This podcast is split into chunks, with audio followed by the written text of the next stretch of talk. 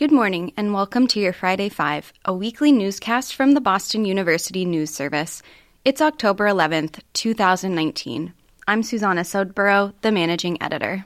And I'm Hannah Harn, the assistant managing editor. Today we'll take a look at our top stories from this week.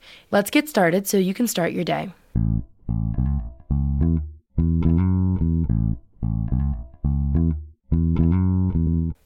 Hundreds rallied in the North End last Friday evening to show support for Battery Wharf hotel workers during their strike over contract changes. The 75 workers, part of Unite Here Local 26 labor union, walked out of their jobs at the Boston Harbor Hotel on September 5th over union contract disagreements. They don't respect you, they don't care about how you feel, said Sarandu Kumara, a striking Battery Wharf worker. The only thing they care about is money. Camara is one of the Hyatt 100, a group of housekeepers who were fired without notice by the hotel company in Boston in 2009 and replaced with lower paid temporary workers, prompting a nationwide boycott. In 2014, the Hyatt paid the workers $1 million to settle the dispute and end the boycott. On the month milestone last week, the group marched from their picket outside the Harborside Hotel to the Paul Revere Mall joined by organizations and citizens showing solidarity. The strike takes inspiration from the union's successful strike of Marriott workers at seven hotels across Boston in October 2018. They returned to work over 40 days later, having agreed to contract conditions, including a more stable schedule, parental leave, and immigrant protections. This story was contributed by Catherine Swindells. When Evan Falchuk ran for governor of Massachusetts as an independent in 2014, he was called a spoiler.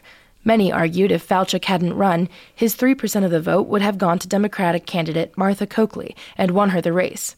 Instead, Republican Charlie Baker took the seat with less than a majority of the votes. The 49 year old board member of Voter Choice Massachusetts spoke to a small but engaged audience about why our voting system is broken and what can be done to fix it. The solution, he argued, is to adopt ranked choice voting, RCV, also known as instant runoff voting. This system is especially relevant in races where no single candidate receives a majority of the votes, Falchuk said. Under RCV, the candidate with the fewest votes is eliminated first, and their votes are transferred to the voter's next choice.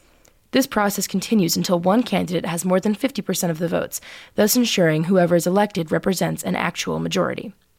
Falchuk said RCV is broad and has bipartisan support with no major opposition, although incumbents and others who benefit from the current power structure may be less enthusiastic about the system. The biggest obstacle to implementation, he said, is voter education. This story was contributed by Sophie Eisenberg. Worcester homeowner Terry Cherry, 67, is one of many Massachusetts seniors struggling to stay afloat as property taxes soar. After Cherry's husband, Robert, became disabled in an accident and was forced into early retirement, the couple's income plummeted. As the city expanded over the last two decades, their taxes have climbed from $900 to almost $5,000. When money is especially scarce, she gives up food to save money for her husband's insulin. Massachusetts lawmakers are considering more than a dozen bills aimed at extending aid to homeowners like Cherry across the state. The sponsors of these bills, which would expand the state's tax deferral program to include a wider range of elderly homeowners, presented their plans at a hearing of the legislature's Committee on Revenue on September 24th.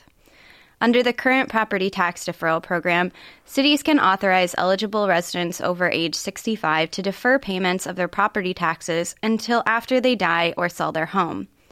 The state sets a maximum interest rate of 8%, which the homeowner's family must eventually pay in addition to the deferred taxes, but allows cities to lower the rate. Several bills propose decreasing or erasing the program's current residency requirement, which states that eligible seniors must have owned and occupied their property for at least five years and resided in Massachusetts for at least 10 years. This story was contributed by Hannah Schoenbaum. For Dr. Ethan Lazarus, treating patients with obesity carries frustrations that extend past medical issues. The medical systems say it's a disease. The doctors who've spoken up say it's a disease. The political system says, well, go ahead and fire the person because their butt's too big. That's offensive, Lazarus told attendees at Friday's Overcoming Obesity 2019 conference at the Boston Marriott. The panel was the first part of a five day conference sponsored by the Obesity Medicine Society that brought in healthcare specialists to discuss advances in the clinical and surgical treatment of obesity, as well as health coverage for and discrimination against patients with obesity. Obesity has been rising as an epidemic across the United States for the last few decades, but especially in recent years, several panelists pointed out. One thing we can do, given our current benefit structure, is make it easier for members to navigate benefits and manage obesity as any other disease, said Kathleen Proctor, managing director of Blue Cross Blue Shield, a federation of 36 health insurance companies. She said they will do their part by developing a two year pilot health insurance program to launch in New York, New Jersey, Washington, and Arkansas by 2020. The pilot will be available for federal BCBS members with a BMI over 30. This story was contributed by Anna Sternquist.